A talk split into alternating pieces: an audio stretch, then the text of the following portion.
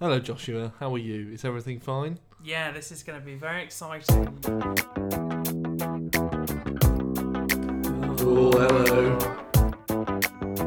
Oh, Muncher. Gladiators! Make it stop. Things, do them, happenings. Woo! This is brutal setup here.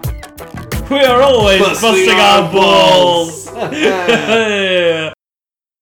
Hello, everyone, and welcome to another episode of Netflix and Thrill. Um, it's been a while. It feels like only a year ago that we sat here last time. The eagle-eyed amongst you will have noticed that uh, we've been a bit of a creative hiatus since we since we last spoke. Isn't that right, Josh? Well, we just loved the last Halloween episode so much. We thought We thought we'd leave it there, let it fester. we'll come straight back and do another one straight away. But So- of course, Halloween only comes around once a year. Yeah, we didn't want to. We didn't want to break what was ultimately a pretty winning streak with the with the huge response that the first three episodes got. So yeah, we wanted to kind of get the excitement back up, leave it a little bit longer, and come back with another Halloween special. So that's what we're going to be doing today, isn't it, Josh? It is. We are slightly less spooky than last time. I haven't done the voice yet. Maybe the voice will. Isn't come that back. good, listeners? But there's a big spider's web that's growing in our garden at the moment. That's very spooky. And Apt. Netflix have helpfully given us a category this time called Halloween favourites. So Marcus is slightly more relieved. As you may uh, remember from uh, the episode we did a while ago, I don't like horror films, and this has some horror films in it and some not horror films in it. Isn't that right? It does. There's quite the mix of things. So I'm, I am apprehensive. Just as a reminder, everybody, of how this works, because I mean, you probably don't need reminding, but just in case that you do. I think I need reminding. Well, for Josh's benefit, let's remind ourselves of how Netflix and Thrill works. So how Netflix and Thrill works is we go on a onto uh, Netflix and choose a random film using Josh and, Josh's recently patented uh, and globally successful randomizing system. Um, but what's different about our Halloween episodes is that we tend to stick to a horror category. But as Josh was saying, Netflix have uh, provided us, on request of course, a Halloween specific category. Just to be clear, they did not provide that on request. Um, a specific Halloween category that we're going to be using today, which has some good stuff in it and some scary stuff and some children's films. So who knows what we're going to get?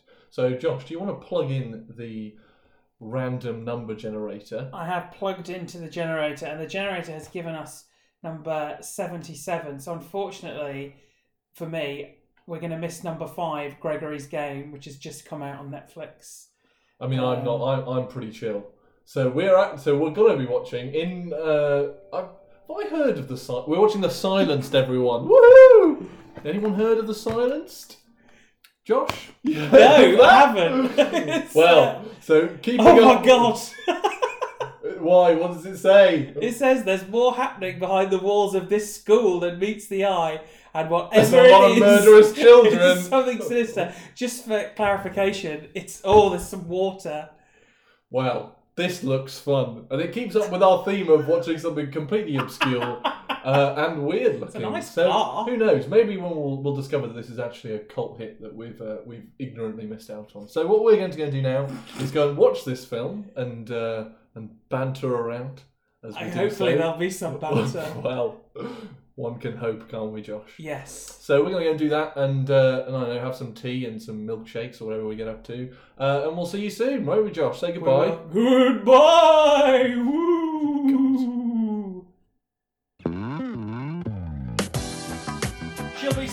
Some sort of incredible Hulk. Ominous girl.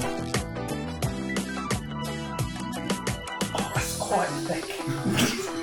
Just to be clear, it's a milkshake, but nothing else. We're back. We've just enjoyed. What happened, Josh? We conceded. West We Brom conceded. conceded in the Just- 85th minute. Oh, Just- this is a disaster. Just to give you the context, everybody, we literally just clicked record there on the machines, and Josh has got a notification on his phone and almost kind of like fell off his chair, which normally means that something important has happened. And in this I'm case, going it turn very my much phone has. phone away. And Yeah, I we're haven't got gonna any do- technology. We're going to do a beat and then we're going to start again. I I thought we should just use this. Hello, everyone. Again, we just finished watching. Is it called The Silenced? The Silenced. The silenced. Um, which was a film from 2015. What did we say the found- South Korean title was? Oh, The Stolen The Girls? Stolen Girls, which is a much more appropriate title because The Silenced, as far as we're concerned, doesn't make any sense. But anyway, we've just finished watching that, and uh, yeah, we had um, fairly uh, mixed views on it, didn't we, Josh? Yes, fairly mixed views. Mixed to mixed to mixed to low. mixed to sleepy views. there were some yawns. We'll give you some yawns later. You get to hear some of the yawns that we've gone up to. But it They're also pretty got- good. It also got very dark, like Yeah. weather-wise, not film-wise. So that probably contributed. The fact that it didn't get dark film wise is maybe part of the problem. Ooh, that's proper, Interesting. proper commentary there. that, skills. So to kick off with, then, I think it's probably helpful to kind of give a little bit of a recap, a little bit of a um, a summary for you all of what went on and the plot of this film, just to kind of give you a bit of context as to what um, what happened. So um, I'll tentatively start because it was a little bit tricky to co- hold on to in some ways, and then Josh, you pick up where I where I mug it up. I am happy to try and jump in and get the Rescue plot thread correct. So what happens is um, Shizuko, who is kind of the main the main kind of focus of the film, I suppose, um, is taken to a girls' kind of boarding school slash sort of sanatorium. It is referred to as a sanatorium in the subtitles. lovely um, in some sort of like kind of nice verdant forest in some mountains somewhere, um, and where she's kind of there to kind of seemingly learn how to be good at being strong, so that she can be taken to Tokyo. And the context of which is that Korea is under the rule of Japan at this point. Uh, and it's kind of set against the backdrop of that, which we had to kind of quickly pick up as not, as not experts in the period. Despite being both history graduates, the history course that we did is very Western focused. So we weren't that one out, 100% eh? Yeah. Universities. So we weren't hundred percent sure of What was going on? the context. But we picked it up. Yeah. Um, and she basically spent some time in this sanatorium where it is revealed that somebody also, interestingly called Shizuko, was around previously and then was not around. And then some mysterious goings on happen. Uh, and then as the film kind of progresses, more mysterious things go on, and we get some revealed uh, kind of context with the Japanese army. And it turns out it's all right to say what happens, isn't it? We don't. We just spoil. yeah, we this. just them. Let's Yeah. just spoil it. Um, basically, they're all being turned into super soldiers. so that was the film. That's pretty much it. Yeah, basically, yeah. They're at this. It, yeah, it's a got girls' a bit boarding school. at some point. That's about it. It's a girls' boarding school. There's some usual boarding school hijinks and nonsense, and then it turns out they're all going to be super soldiers, and then they all die at the end because it all kicks off. Hooray! But So I'm sure we will go everybody. into more specifics. when We actually absolutely talk will. about why the film is a big stinky pile of poo. Lovely. I suppose it's, it's kind of traditional at this point to do our kind of little magic moments where Josh and I pick our favourite little extra special moments in the film that really, even if they're a bit mundane, even if they're a bit kind of everyday, really kind of got us going. So my magic moment for this film was there's a kind of a lead. Uh, I kind of call her like a schoolmasterly lady, She is credited as headmistress. headmistress. So headmistress is kind of a little bit. Um, I suppose she's kind of like pretty drunk on power a lot of the time, and there's some interesting interchanges where she's conversing with Shizuko about various different things that Shizuko has noticed, such as some some like slightly soggy. Um, other people who used to be in the sanatorium While they drink tea with flowers in it. but anyway, so at one particular moment she reveals something and does a really big cackly laugh. And then she also has, at the time, a like Cruella de Vil style cigarette holder. And I um I like that. Maybe they're turning amphibious. That's why she struggled to breathe. Oh, I think. Oh, okay. which doesn't make any sense. well, if she's amphibious, then they should be able to breathe on the land. Is amphibious both? Know what amphibious. Yeah, it is, isn't it? It's what amphibious car is, isn't it? That's all they, all they can do. Close enough. Fuck. Moron. Giggles. Ah, ah, ah, ah. Oh, wow. That cigarette holder. yes. that was my magic moment, Marcus everybody. does like. I just really like. He's not a smoker, but smoking paraphernalia really gets him going. I mean, I think part of the benefit of this podcast for everybody is to give a little bit of an insight into into both of us as people, and I'd I'd, I'd agree with Josh that I, uh, I whilst I don't smoke myself, I, I don't mind others that do. Joshua, what was your magic moment? So my magic moment was after some initial hazing that Shizuko undergoes, which includes some throwing of pebbles. She starts to bond with our kind of second lead in the film called Kazue, who was one of the best friends of the former Shizuko, which is kind of confusing. We'll get they- on to that yes. level of confusion later, listeners. and uh, as part of their like bonding kind of experience, they go on like a uh, a journey. Th- out, manage to escape the walls of the sanatorium and go out to this to the countryside, and uh, Kazuya gets in this like weird rickety boat that looks like Boat it's got kind a of bridge tree. on a pond, like a big pond. yeah, it's a big pond. It looks like there's a tree growing through it. It's very bizarre. And uh, Shiz- Shizuko is very. Um, it's at kind of that point when she's finally kind of getting her health together. We didn't mention that she's got TB, and that's So much stuff happens, everyone. that The TB becomes pretty incidental pretty quickly. yeah. She gets shunned at the start because she's got TB and she's seen as weak, whereas the rest of them are strong and. I was gonna say virile, virile South Korean teenage girls. um, but she is not. But it's at that point where she starts to feel a little bit better. Um, she's out and about in the countryside and she coughs. And when she coughs, she doesn't cough up any blood, and she is filled with such joy that she runs over to go and hug Kazue, who is sitting in the boat, and grabs hold of her, and they both fall in the water. wouldn't sit in that. That rickety boat. It's got a tree growing out of it. And it's not a boat. It's a. It's a. Um, she took her shoes off fast. Or they, was she going to be wearing her shoes? What? Maybe the other one's going to be. wear she's going to be wearing her shoes. So whose shoes are those? Did she just take that as a compliment? Yeah. You seem weak. I like you. Let's be friends. Weird and weak. The best W's.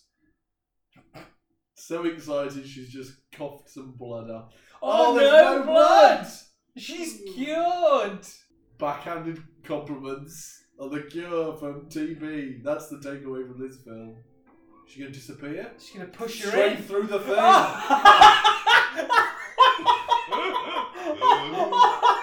Wa- fell in water.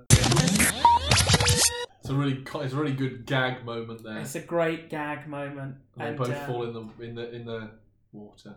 in the really dirty water, but that's very clear when it's from their point of view under the water.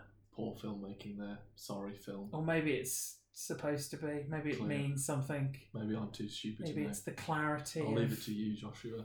Okay, as the smart one. As the smart one. So, that was my magic moment. When I they think fell those in are the pretty. water. Those are two pretty stellar magic moments. I think cigarettes and uh, water. I think we both. I like cigarettes in a kind of weird way, and you like water. I love that's pretty water. good. I'm just drinking filling up water my- right now.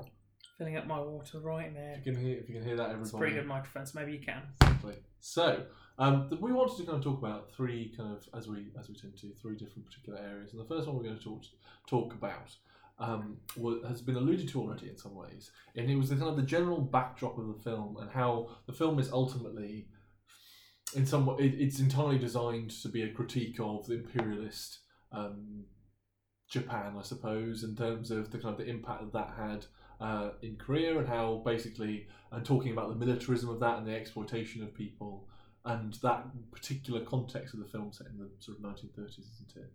And how, as we mentioned earlier, we don't know too much about that. Have they all been given like Japanese style names? Oh, okay. Okay. I think we need a primer of what's We're going gonna on. have to read what this is because there's probably a lot of like nuanced kind of references to do with Korea and Japan. Uh, that we are Japan missing. invaded Korea at the I time. imagine there's a lot of like This dark is shit. embarrassing. Thank God. Good old that good old history degree, eh? Good old Eurocentrism Yeah. slash Britain centricism. Okay. So, South Korea, or Korea, or the Korea, whole Korean Peninsula, actually, I think, was annexed to Imperial Japan in 1910, Running outside. and then the. Korean government went to China to resist. Okay. So I was right. It's wrong that they called it South Korea. Okay, so that's why they're all obsessed with Japan because they're a Japanese province. Are they the also time. speaking mixture of Japanese and I think they are 'Cause speaking. I think they're a just lot of speaking it sound- Japanese, aren't yeah, they? a lot of it sounds Japanese. Yeah. Well, they said. Um, This is going to be a bad jump. Red flag. I quote from the Wikipedia page. The film is a scathing critique of Japanese imperialism and shows the resilience of two young Korean girls that attempt to live free. I think I paraphrased that without like stealing it too much, pretty well. Um, and what, whilst obviously it's a it's a context that we don't really know a huge amount about, really, um, and it is quite interesting, and it kind of manifests in the film by um, the place where they're all the sanatorium slash school slash whatever it is place where they all have Japanese names, which I imagine may have been a thing that kind of everybody may have had to have. That could have been the case, um, and they're all often speaking, I think, almost exclusively Japanese most of the time and also it's quite sort of it's interesting moments where they kind of talk in their talk where it becomes the more personal moments often are when they talk in their um, South South Korean names or their Korean names, and I think that kind of the dominance of Japanese culture and then also the kind of the general context around the military and the super soldiers. I think um, is kind of collectively telling, trying to say quite a powerful and and and strong thing about that particular context and the influence that those things had on on Korea at the time. And I think the fact that we managed to pick that up despite being very ignorant on the subject shows that that kind of element of it does work in the sense that they do switch between using their names, which kind of becomes a little bit confusing at points. You don't really know who's talking about who Um, unless you really keep up. They're all kind of made. They all dress the same and have the hair, the same hairstyle when they're in class, and it's very uniform and kind of imposed order from above. And they're kind of. It's very interesting to perceive the way that um, Japan is talked about. So the whole, the whole kind of well, what turns out is kind kind of a lie, but kind of not a lie that they are fed in terms of why they're at this academy and why they're undergoing the the treatment and the physical activities that they are. Is that there's some kind of like weird, like pan Korean school competition where they all have to make a rug. make a big blanket with covered in cherry blossoms, which may or may not be in the shape of Japan uh, and the Japanese islands. It Yeah. did kind of look like that, and um, yeah, and the the winner of the of the blanket competition, but also the winner of the like the fitness competition. The two winners will get to go to Tokyo and Uh, live in Tokyo. And wouldn't that be great? The other nice thing, so whilst the physical achievements of people, obviously they're making super soldiers, so being good at physical stuff is a pretty important part of being a super soldier, and that is kind of predominantly revealed by people jumping a lot.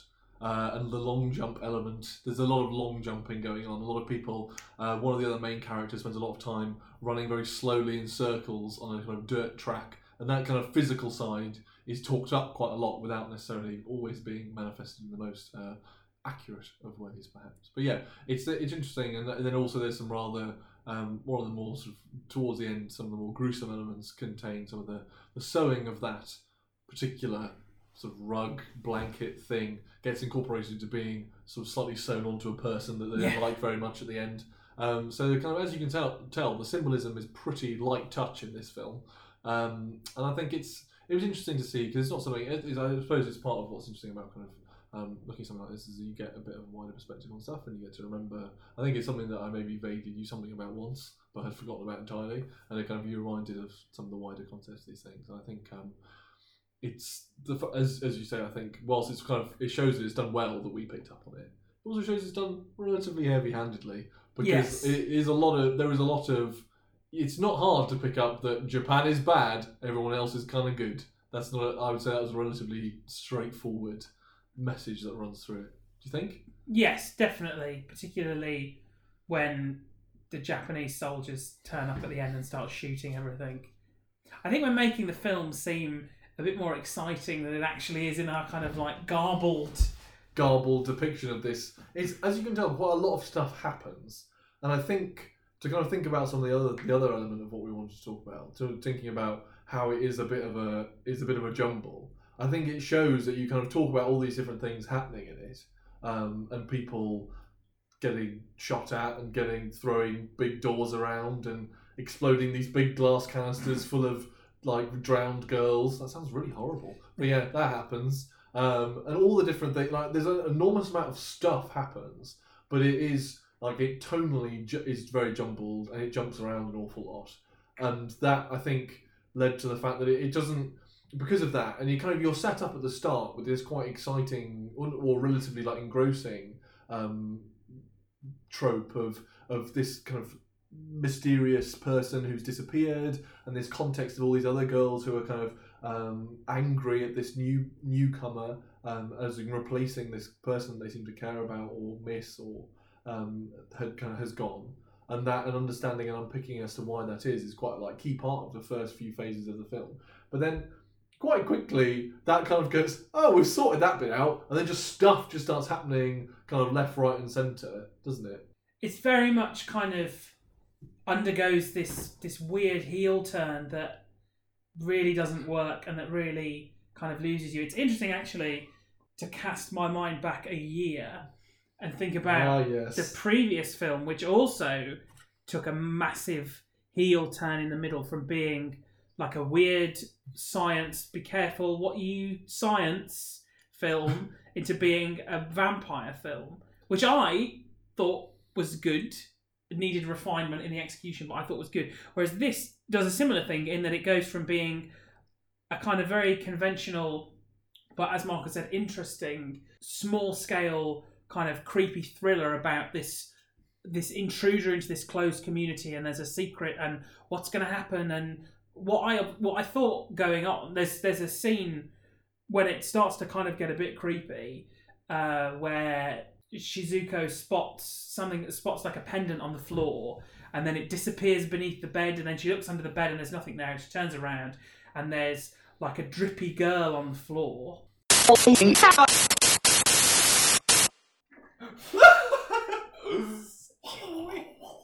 Under the bed. Under the bed. Give her diary back. Don't look under the bed. Why is she so ca- Run away, away in terror. why is she so casually carrying that book around? I thought it was illegal. no one's there. on the bed. This is weird. It's really jumpy, isn't it? We're in jump loads. Ooh, going crawling on? on? the floor. Is she Ooh, blood covered? no, she's got grimy. Looks like she drowned. Looks like she's drowned. Yeah. Of course, we were. Uh, why didn't we think there would be a drowned schoolgirl? Yeah. She didn't really know what happened earlier. But I mean, this kind of wet children are this kind of like wet ghost children are. A The classic staple. trope. Yeah. You know better than me, Josh. I mean, I'm just going from the fact that I've seen the trailer for The Ring. That's what I've done. What I've done! Oh, there's a wet patch. She's gonna disappear in the wet patch. Oh, it's gloopy. Somebody's not uh, house trained their puppy yet. That's not. That's not. That had a had a gloop to it. So that would gloop. What? I was gonna, I was gonna say something quite horrible. Initially, when we when we saw that, I thought, oh, that is the original Shizuko, the one who's disappeared, and it's gonna be a, it's gonna be a film like a, like a kind of very classic thing of like, oh, it's in the house all the time. Like there's a really crap but quite funny film from not long ago called Boy about this um, woman comes to stay with this old couple and look after their ventriloquist dummy. And then, spoilers for Boy, it turns out that the dummy that the dummy is modelled after their dead son, but it turns out he's not dead and he's been living in the walls all the time. And that kind of stuff, like So Black gonna be a bit Christmas, like like, the killers in the house, that kind of stuff. I thought it was going to be that, No, it wasn't. and it wasn't. It was about super soldiers. Super soldiers. which is just a really bizarre thing and you can you can pinpoint the exact moment it turns in that um as Marcus said there there's a lot of focus on long jumping as a kind of like demonstration of uh physical feats and things like that and there's quite a quite a uh, not moving but quite an interesting moment early on when the first time they do the long jump Shizuko can't do it because she's got TB. And, and There's kind of slightly comic like- way she sort of stumbles towards goes, it, and then, and then looks at the wooden plank and just goes, "Nah, maybe next time." and then she manages to do a jump, and um, it's like it's not as good a jump as Yuka, who is. But does the- it put the cat amongst the pigeons? But it does. Yuka is Kazuya's best friend, one of Kazuya's friends, and used to be friends with the previous Shizuko. And she's like the enemy at the start. She's the one who throws the pebbles during the hazing. Um, but it's quite it's quite interesting, and it's kind of a moment of Shizuko's like, oh, I'm able to do a long jump. And then they come and do it again, and in a more casual setting, she's wearing a dress at the time rather than long jump clothes. And then she does a big long jump, and you're like, wow, she's going to do a really big long jump. But she does a long jump that's more of like Ang Lee Hulk kind of jump, where it goes up and down in a kind of weightless fashion, and she Yeah. clears the entire pit. And you go, what? What? What's going on? Super soldiers. Please say she does a long jump. In a dress. Yep. Bring it, long jump. She's going to try and do the longest jump.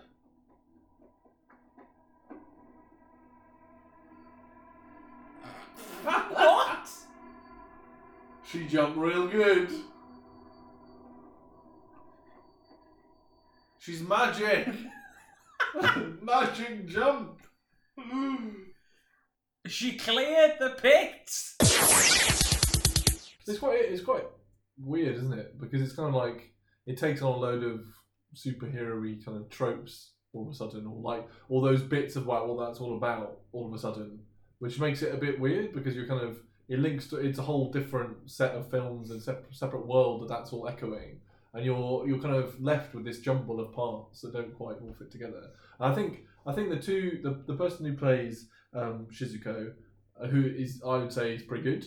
She Yeah. seems pretty good. She's quite compelling, and then I think her friendship between with um, it's Katsue, isn't it? Yeah. Um, is is actually quite nice at certain points, and that's the most like kind of I suppose it's the only bit that kind of I I anyway was kind of feeling particularly kind of engaged and engrossed in, and then but then she gets stuck in a tank for a lot of it, and they get separated about I'd say a third away from like in the sec in the end Yeah. of the second third of the film or the third or the second act, I guess. Um, they kind of are separated. They're never really brought back together for the last sections and the most like kind of heightened sections of the film.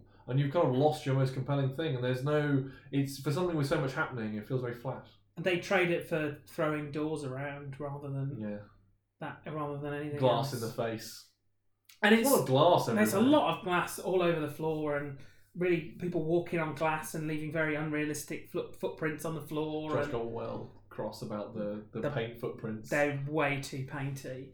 I just I think I would have I think I would have liked it more if there was m- more of a kind of if it was alluded to in any way. I mean, obviously the the girls behave bizarrely and and have like quite a lot of there's quite a lot of anger kind of bubbling up amongst them and fighting and stuff like that. And obviously they're running and doing all this stuff, but it's not anything that's unusual. It just looks like they are engaging in kind of like standard, like eugenicsy kind of fitness that went around in fascist states in the 1930s.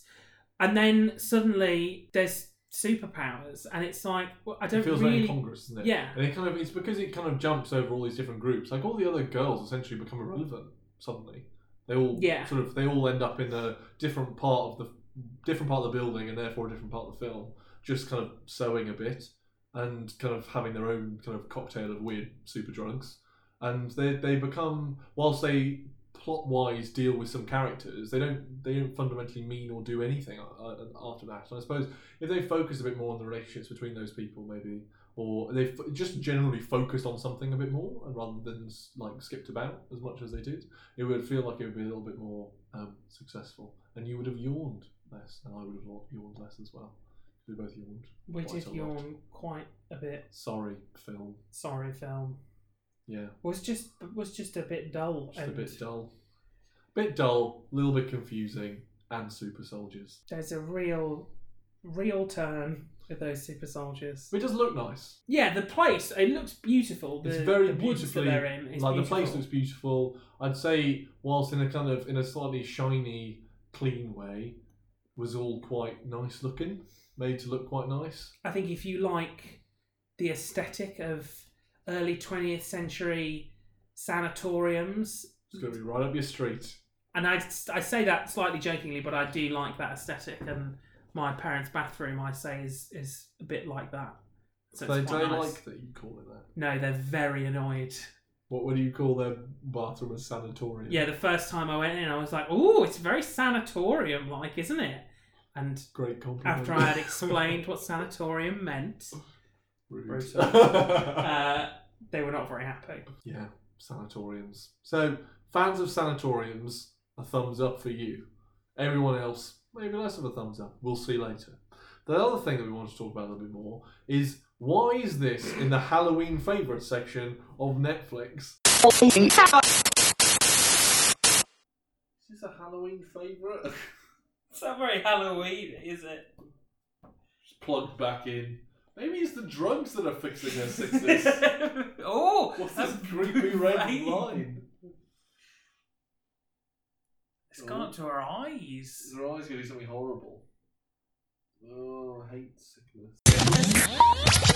As far as I can understand, I mean, I, I mean, I may know I, from what we can see, because obviously we do a tiny bit of research when we do this, so we don't sound like complete lemons. And Marcus does research. I know it all. his Josh is all up there already. You saw that call back to last year. He didn't even look it up. He just knows it. Imagine living with that. But anyway, the um, the it was just a, it was just bizarre that it featured in that particular setting. Whilst we were looking, as I was saying, whilst we were looking it up, it didn't seem like it had a like colossal secret fan base that I had missed. It didn't seem that didn't seem to exist. Um, and so I don't understand why it was there, and it wasn't particularly horror-y. It had some like gory bits sometimes, like when they when that we didn't even mention the bird that gets killed. Oh yeah, that was probably a magic moment. That was quite a good magic moment. So third extra bonus magic moment. This is you. our shared magic moment. And then there's a bird, like a dead bird, when they're bullying her a little bit, when they're bullying, um, when the other girls are bullying Shizuko um, at some at various at a, sort of- at certain early points in the film, one of the bullying bits is to have like crushed a bird and left it in her clothes, and then she dramatically uh, kind of tosses this bird into the food of Yuka, who is cross. and she gives a massive like massive cast massive shade on her and gives a great one liner which is something like oh i think you dropped this And I think, and I've just realised in a kind of obviously kind of way, but obviously so much of the film colour wise is white and red. So, oh which is yeah which, there we go, eagle eyed reviewers for you here. Um, so, for example, the food they eat is is like this white kind of um, this kind of ball of rice with kind of some red kind of organy looking stuff in the middle. Um, and she's obviously coughing her red blood onto a lot of white handkerchiefs. There's a lot of, there's a lot of red and white. the drugs often- that they yeah. eat are like little red pills Yeah. Exactly, and I think all of that, and they're, they're all quite negative things, and so yeah, unlucky Japan, is green anything to do with korea maybe because she was wearing green at the start and then she got put in a sanatorium clothes Maybe. Maybe. Let's say yes. That classic green Korea colour Yes. is also important in there. But yes, I think it's um it is oddly incongruous amongst the other company of the films in that section, which we were, shall we say, maybe slightly more excited about watching, wouldn't you say, Josh? I was certainly more excited about some of the other things in there. As I mentioned at the start, Gerald's Game was in there, which I'm very looking very much forward to seeing. There was quite a lot in there that I have seen and that Marcus hasn't seen that will be quite good. Like The Omen was in there, Babadook, It Follows, a lot of good stuff. Um, but as far as as far as I can work out, the only real reason that this was in there is because it's got a drippy a drippy girl in it, which is very much part of that like trope of Asian horror cinema, Japan and Korea of girls that get drowned and then come back as vengeful ghosts. Obviously, um, the Ring being the most notable instance of this. But I think something bizarrely of, of the whole thing, A, that isn't a massive part of the film, really, it turns out. No, And B, what are all those other girls doing there? Like, we never really get resolved as to. We know they get a bit drowned, potentially, in the tank that's kind of in the basement. But how they end up sort of variously appearing in different parts of the of the kind of building, in the which in the case that they do, I don't really understand. is it also just the one girl? I don't. I think it's just Aguchi is the only one it happens to. Is she is under the bed and then she's under the stairs. Yeah. But it's not explained because there's two major disappearances. There's Iguchi who disappears and there's Kahira who disappears. But we see what happens to Kahira. She kind of has like a weird fit, Yeah. and then at which point you thought that they might be turning them into amphibians. Yeah, because I was was- really excited about the amphibian idea at this point, but I was disappointed. Or are they drowning them in the lake? Because she had that vision of them in the lake. But then, But how did Aguchi but then get why would they there? then bring them all back and put them in those frozen tanks at the end? Also, there are frozen. Oh yeah, at the Gucci end. was in the tank, wasn't she? Yeah, as you can tell, it really hangs together well. This film and the confusion that you are hearing from us is testament to the confusion of the film. Um, but I think, as you say, it's like I, whilst I'm not a, it's a funny thing Halloween, isn't it? It's like whilst I'm not a kind of massive horror person, um, I find kind of like it's that more kind of like sadistic violence. I just find really difficult to sort of deal with, I guess, which can be in like things like Saw and stuff. I just don't, I just don't get it. Um, but in terms of like Halloween, it's it's there's something kind of quite fun and reveling in the in the kind of the ghoulishness of things and the kind of especially when the kind of uh, the seasons are turning. All the, I mean, obviously, there's so many different kind of films that fit that era, and, and uh, we kind of tried to put some on at various different points all through university, which is quite fun for everybody. We did a nice double bill of Ghostbusters and The Exorcist. I stayed for Ghostbusters. I did not stay for The Exorcist, which I kind of regret. 'cause I quite to watch The Exorcist. We could watch The Exorcist. I think I've got it on DVD with me. We'll watch this another time. You won't be there, listeners. But yeah, I think it um it is very much like we touched a little bit on this last time, but I think it is very much like um Christmas films and Halloween films kind of occupy the same kind of space in that you only have to be ve- you only have to be kind of tangentially linked to the topic for it to be a good Christmas film. In the same way that Gremlins is a good Christmas film, I would say based on what was in that collection, Wallace and Gromit: Curse of the Were Rabbit is a good Halloween film, for example film. or any or Ghostbusters obviously because it's about ghosts, but um, all those kind of films that exist in that area. But this isn't one of them. As I said, the only real thing is there's that sense of dread at the start of the like the intruder in the kind of in in the organization or whatever, like in something like The Beguiled, which even then I wouldn't consider to be a Halloween kind of film anyway. And then the drippy girl. Yeah. It's like Joe Netflix got to the drippy girl or saw like a went, a trailer "Tick." Where the drippy girl was in it and was like, "This is a great Halloween film. Put it in. We don't have the rights to the ring, but this drippy girl will get us some great clicks." Some great clicks. And it's like they kind of got had their spreadsheet and they put their one in the in the box. And Yes. It, and it went in the section, which is a poor choice, I feel. What is your favourite kind of Halloweeny films? Um, I like to watch. I like the. I do like watching the Exorcist. I think the Exorcist is a really, really good film for any time of the year. But I like to watch the Exorcist at this time of the year because it's a time that people are more susceptible to To its charms. Yeah, exactly. To to be able to watch it, and they might they might consider watching it. Um, I suppose my most kind of the most Halloweeny Halloween film I can think of is probably the scariest film I've ever seen, which we were considering watching today as a kind of like nice bonus coming back introduction to the podcast returning, but we decided against it because one, we were Reasons. choosing the film, and two, It it was wasn't on. Netflix, it was on Amazon And Prime. we didn't think that coming back and sticking that many fingers up on our own podcast was a particularly um, good idea. Yeah, uh, and that film being uh, the absolutely terrifying Scooby Doo on Zombie Island. Uh, let me stress, everybody, Josh isn't one that, that scares scares lightly, especially when it comes to films. He's kind of he tends to giggle his way rather than like jump his way through most scary films. And I, I'm the one that jumps really high, and especially since I, I am quite tall. For those of you who've never met me before, Bangs his head on Um, the ceiling. bangs his head on the ceiling all the time, and like I, I'm a pretty kind of dramatic jumper uh, when it comes to scary things, and I think I probably worry people. I go pretty high. It's quite something.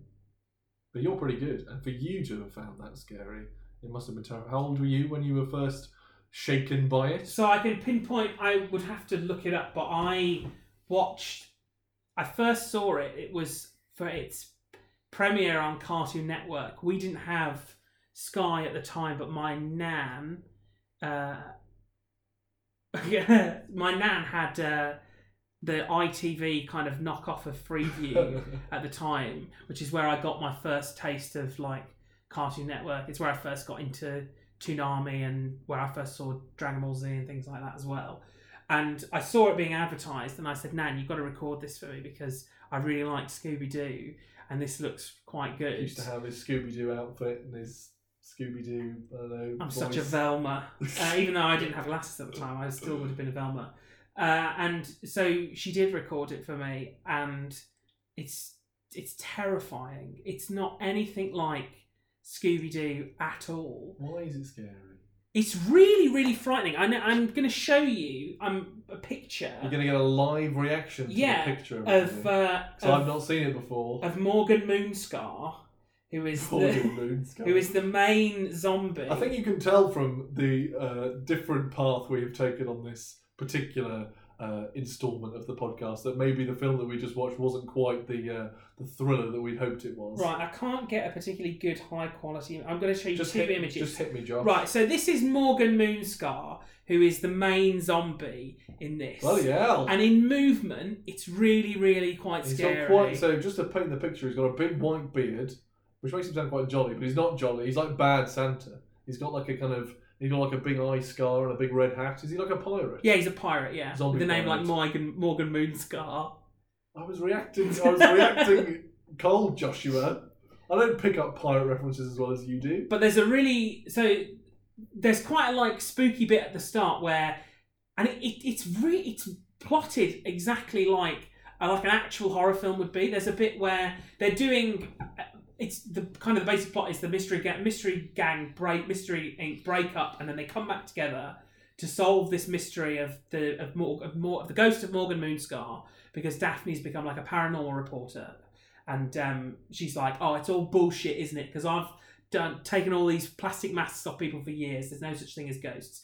And they go and like film like these weird etchings on the wall in this old house in New Orleans, and they like go like, "Oh, what's that on the footage?" And when they play the footage back, the ghost is there, which is quite scary. And then the particularly scary bit that I'm referring to with Morgan Moonscar is Shaggy and Scooby fall in a pit, and they're like, "Oh, what is this pit?" And the zombies claw their way out of the side of the wall, and Scooby and Shaggy are trapped in this pit. It's terrifying. And then there's a heel turn at the end of the film it turns out the zombies are only zombies and vengeful because they uh, were murdered by this this uh, group of werecats that live on the island that Crikey! absorb people's life energy. And I'm going to show you a picture of the What a werecats. plot! Oh my god! My first reaction to the previous photo was kind of I slightly ha- like like amped it up just so Josh wasn't feeling too bad because like it was kind of like moderately scary man, whereas those those kind of like kind of cat people are pretty freaky. and they have a really horrific, like Cronenbergian style transformation into these cats. It's frightening as How fuck. was, when was the last time you watched this, Josh? I don't think I've seen it again. When was the first time you saw it? How old were you? Uh, not very old at all. I reckon I was probably like eight or nine. It came out in 1997, so the premiere was probably a couple of years later. So I would have been six, seven, eight, maybe. And you can you see both an insight into the trauma that this has caused, and also into Josh's brain. But it was he so, has remembered all of this for approximately fifty years. it was so scary. We had to take um for work. My dad used to do like take part in an annual golf like golf event day slash Did he evening. take you on the golf event? Golf event? No, Mum and I took. I was supposed to take Dad to drop him off at the golf place, um, and uh, I vividly remember I really didn't want to go and get in the car because I looked down the garden and I could swear I could see Morgan Moonstar down the bottom of the garden, And then what happened? And I was like, "Mum, Mum, Morgan Moonstar's at the bottom of the she went, "What the hell is garden." wrong with you, Josh?" I think she she was like, it's all right, you can have a Magnum and come in the car, but and this Sorted is probably right out. compounding the trauma is they weren't Magnums, they were the Cadbury's like knockoff Magnums, which you would think taste nice, but Cadbury's chocolate doesn't maketh a, does not maketh a Magnum, and they did not taste very nice And at on, all. on that traumatic bombshell, shall we move on to talking about? We've had quite a long so just so clearly, everybody. If you want something to really kind of like get you get you get you kind of I don't know the sweat pouring off you and like feeling all nervy or whatever that happens when you're all scared, um, go and watch that Scooby Doo film. Yeah. Because this one ain't going to cut it for you. At Yeah, Halloween watch. Scooby Doo on Zombie Island, but don't blame me when you piss in your bed at night because you're so scared. Is that another kind of insight? No, I didn't that? piss the bed. He's too tough for that. Listeners, he wouldn't. He wouldn't. He wouldn't break physically. What's your favourite Halloween I film? don't know. Ghostbusters. That's fine. Let's just stick with Ghostbusters. I don't know. I think I might have seen. Is, it- is there? Is it Coraline? Is that a film? That's quite scary. I really liked that when I was watching that younger. I, watching that younger.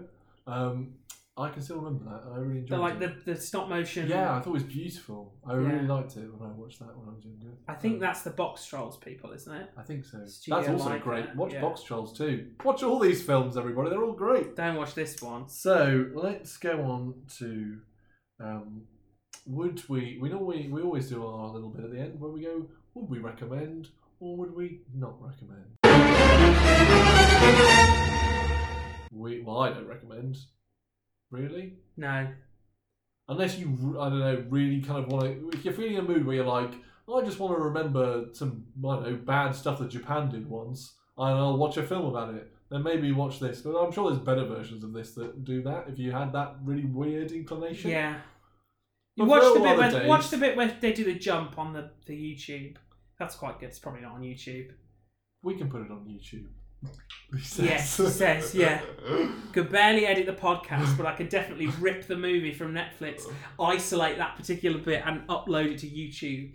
So, um, with that exciting bit of technological wizardry in prospect, I think we should say thank you to everybody for having a listen today. Thank you for Um, listening. it's really nice to have you back, everyone, because um, yeah, it's um, it's been lonely in the past year since uh, we've been away. It's nice to have some company again. Um, remember, you can always get in touch with us if you. we'd always appreciate that, obviously. Uh, on Netflix and Thrill.co.uk, which is our website, which very briefly lapsed for about two days because I forgot to uh, renew the license. But hey, the license is back. Any of you other people wanting to steal it, so it's all in my name now. Um, and the other way you can get in touch is on our email, which is Netflix and Thrillpod at gmail.com. And you can also talk to Josh, can't you, Josh?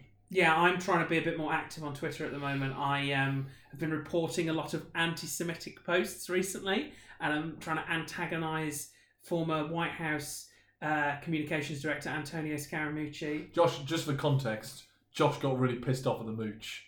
The Mooch did a really bad thing where he did a poll about how many people died in the Holocaust, which was really, really vile. So I've, I've got on my high horse my high history horse about that. And got your, got your got your collectivism out, and you're dealing with it, aren't you, Josh? I am. I'm I reporting all those anti-Semitic posts. But you can get me on Twitter at jbjones22. Marcus, you're on Twitter. Yeah, I can't remember why. I. Just search I tag Marcus, Marcus in the podcast. baking, I podcast. don't know. You can talk to me as well, but there's not much on there. I think I might have talked about I know David Cameron and the pig once, but apart from that, that was about it. So thank you everybody for listening. It's been an absolute joy to be back. I'm sure we'll be back sooner than a year. He says hopefully. Um, and yeah, hope you all have lovely spooky Halloweens. Spooky, scary, woo. I'm gonna watch. Should we watch Scooby Doo on Zombie Island? Yeah. Bye. Bye. See you next year. Where do those flowers come from? What the fuck's going on? She's your brother-in-law. Donut time. Milkshake and donut. It's the milkshake and donut power hour with Josh. I'm gonna get right up in the mic. What are you doing? You're not keeping that in. I'm sorry, who edits this? Hooray! Okay, well we didn't. Did I fuck the thing up? No, It's got a lot of channels going on. it's got a lot going on. Just talk for a bit. Um, we have to do the noise thing as well. We have to test whether we can hear. uh, it. do you want to do that now? There's as well? subtitles as well, so it's Yeah. not- so- we probably shouldn't turn it completely down because we might lose some of the horror inflections. yeah, the horror inflections, the Shall I, try, shall I spooky. change the other setting as well and see if it's. Um, yeah, halfway through and see what it's like. Ooh. Oh, Join in. leave the recording on. Yeah, it'll be fun. to See what happens. Just in case you get attacked. Hello.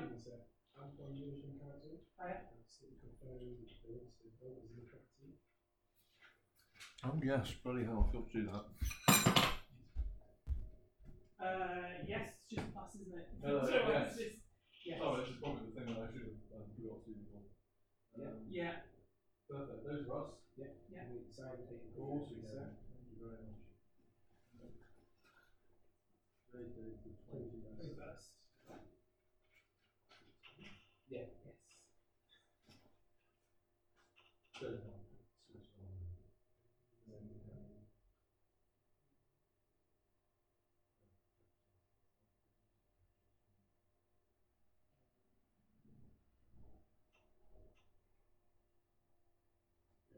Thank you very much. Thank you very much. This is the thing they constantly try and make you redo it. Yeah. Well, that was fun. I think the main recording is of me going, shit, Okay. keep meaning to do that. Well, it's quite a lot now. Let's. Oh, where's the controller? Let's just test the audio. I think I did change the setting. Yeah, you did. I'll change it back. Do you think that's loud enough? Too loud? Oh, wow. This is a What's really this? cool intro sequence. What is this? Down. That was amazing. That's amazing. this already looks brilliant. right, we're I'd gonna say this is probably about right. pause and review.